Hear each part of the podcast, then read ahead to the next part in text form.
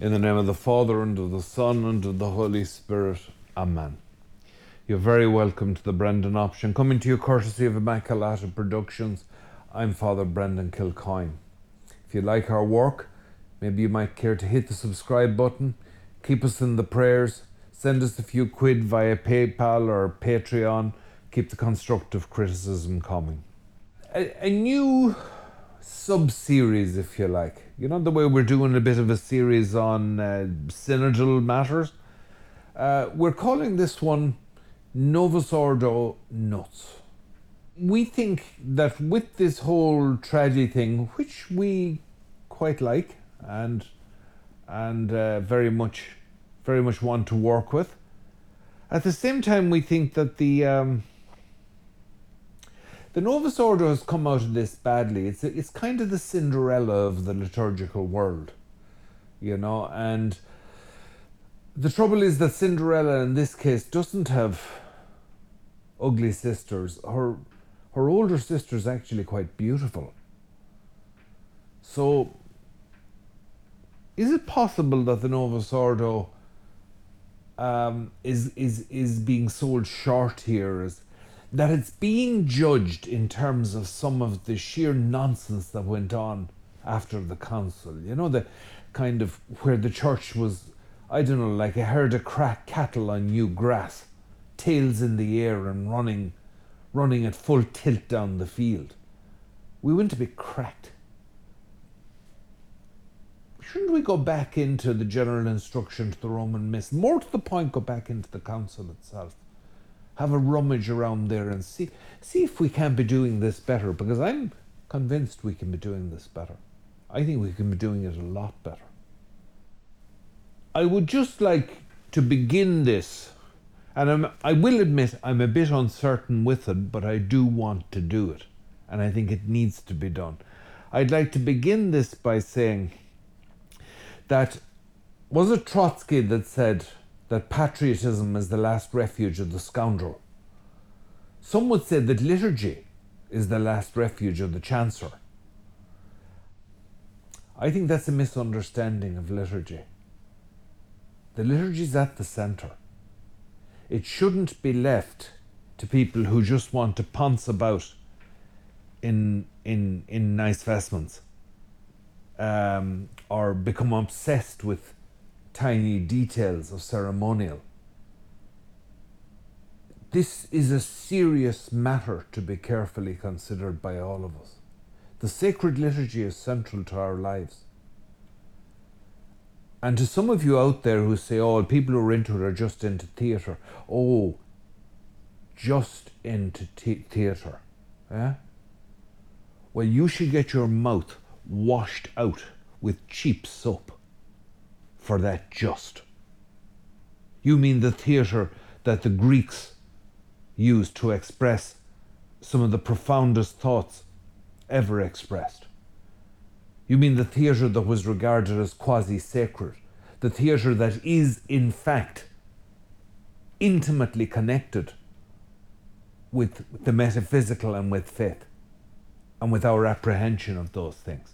You mean that theatre? Now, you just have manners, because there's an anti-intellectual streak in Irish Catholicism that just needs to be told to mind its manners and cop itself on. We're not going to be cheated out of the Church's heritage.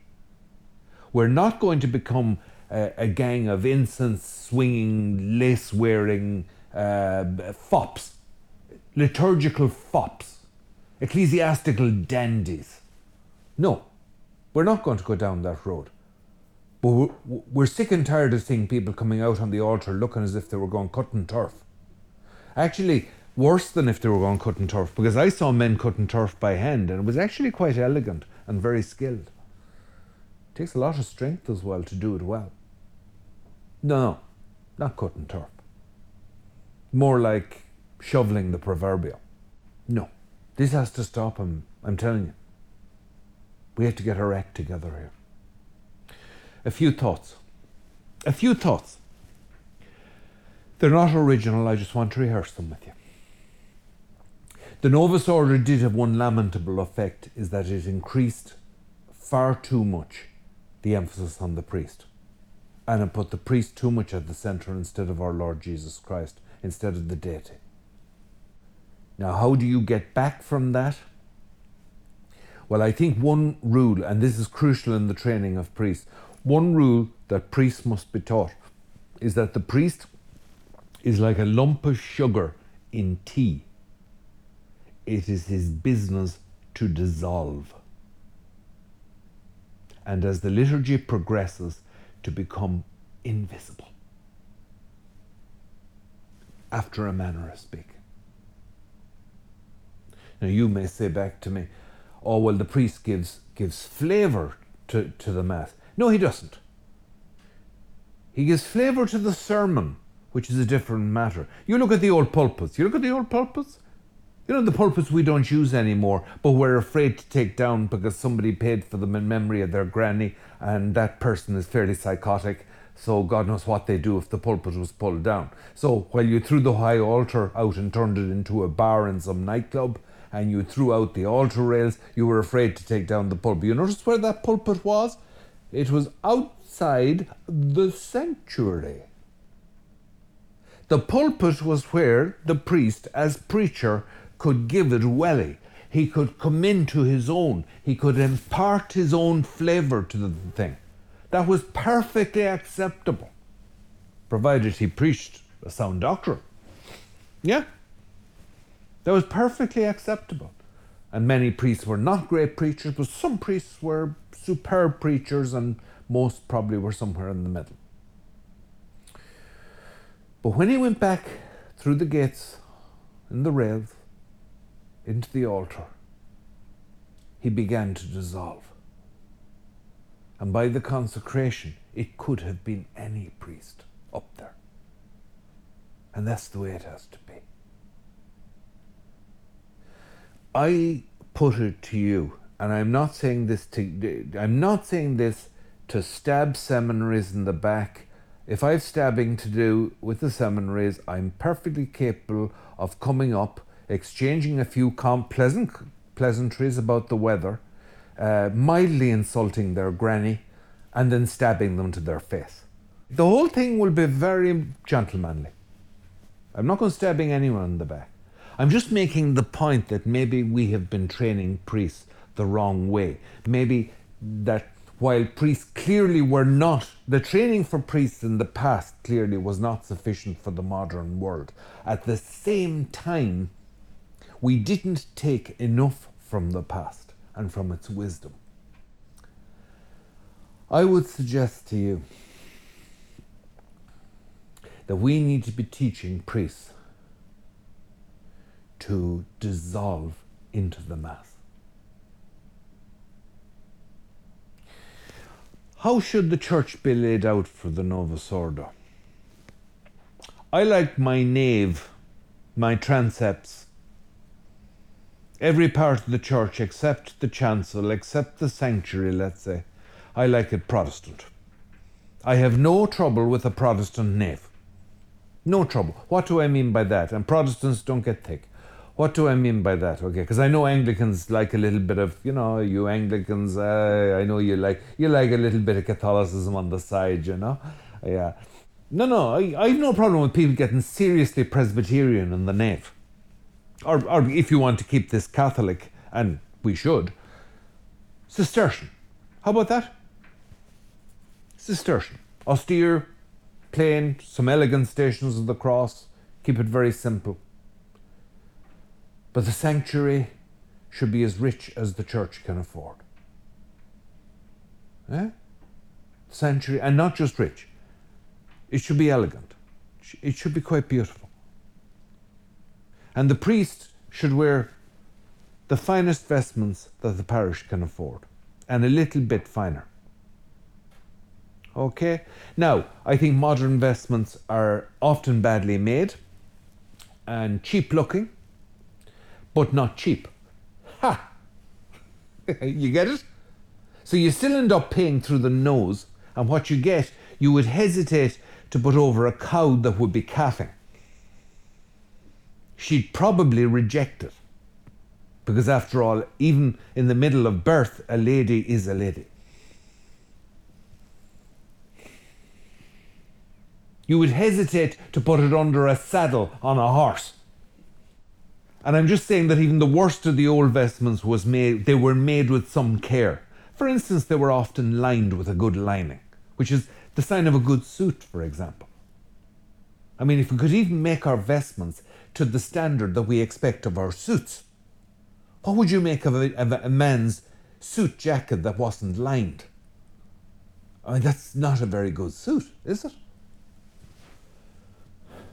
So the vestments should be the best. Now, there are some companies making beautiful stuff. Not all of it to my taste. I've said to you before, look, I tinted the conservative. I tinted the conservative, right? I would point out that some of what's passing for conservatism now is in fact radicalism. Because the conservative takes the best of the past and keeps moving. Conservative manages change. They're not afraid. He or she isn't afraid of change. I think this business of freezing the church in one time is actually a form of, of, of radical, I don't know, anti-history, anti-incarnational. Now I really am going to get beaten up by a few trads on the way home. And that's the thing I love about trads, you know. I, I, I love that about dealing with trads. It's like the Ballinasloe Horse Fair. You know, you just get it straight in the chopper, like, you know, straight in the chops. You just get it. There's, there's real enjoyment in a fight with trads. You may be, uh, spend a few days in I C U, but you'll know you were there. You'll know you're alive. No, no, no, no. I think some modern investments are extremely beautiful. They cost a fortune, but they're extremely beautiful. I think there's an awful lot of stuff is unworthy and it should be thrown out. You know the Curé d'Ars, who went around, you know, his shoes cracked and dressed in the simplest manner and everything. He he would not, he, he would keep saying if he was being shown vestments in a shop, an expensive shop, let's say in Lyon or wherever he shopped for his vestments, he keeps saying, no, no, no, no, bring me, bring me something better. Bring me something better. No, not, not that. No, bring out the best. Bring out the best you have out the back. I want to see the best. Silk. Only the best. Only the best for God. Only the best for the Lord. So I, I don't think that a priest should be wearing good vestments or should be wearing uh, bad vestments when that priest probably would not wear rubbishy clothes. No, I, th I, I think the vestments should be the best that the church can afford. I, in Athenry, in my own parish, I'm very lucky in that uh, A former, a former parishioner, he, he's a, an American man, um, Irish-born, successful in business, has, has from time to time just, as they say, gifted us with, with, with, with lovely vestments, and so we have lovely vestments, uh, free, which is, which is, which is very enjoyable.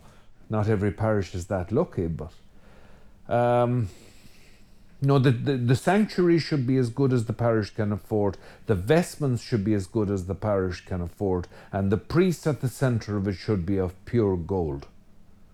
Of pure gold. Now you heard that? Because that's absolutely crucial. And the priest should melt into the sanctuary during the Mass. If the priest wants to tread the boards, as they say, yeah, if he wants to give it welly, he has the sermon for that, and the people will thank him for it. For any little pains he takes, any little extra trouble he takes. But not during the canon of the Mass. Read the words that are in front of you, that are commanded by the Church.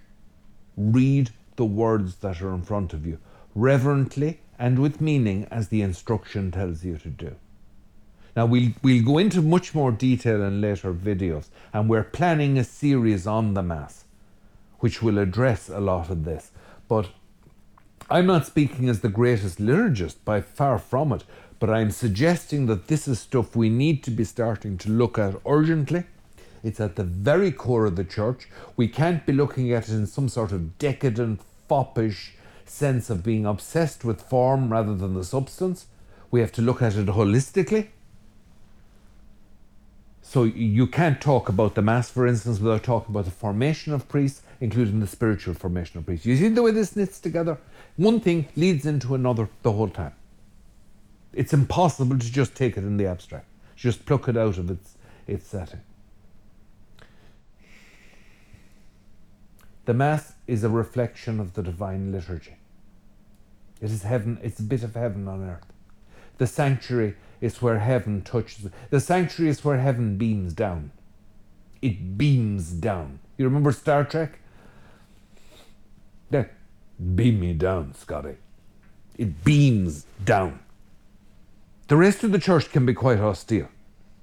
The Sanctuary should be a glimpse of heaven. The liturgy, a glimpse of heaven. The priest, a glimpse of heaven. My poor parishioners have to squint practically to see it, but fine. You see where I'm going with this stuff? I'm not going to stop. I'm not going to stop harassing you about this. And, and look, let me come clear on this. I'm big and I'm clumsy, and I'm not the most graceful mover on the altar, but I want to improve. And I'm telling you now, this has to improve. It's, we don't create heaven on earth. Wouldn't it be nice if we could get the good china out and have manners? At least welcome God properly. He has given us enough to do that, and grace will build on that. Now, one last thing. I want every priest listening to this to go to your wardrobe in your, in your, no, not your own wardrobe. Go to your wardrobe in your sacristy. And I want you to decide that some of your old vestments are perhaps honorable old warriors and need to be retired. And I want you to get out your checkbook and make a few urgent investments. Find a few good companies and order something nice for God. I think he's earned it. In the name of the Father, and the Son, and the Holy Spirit. Amen.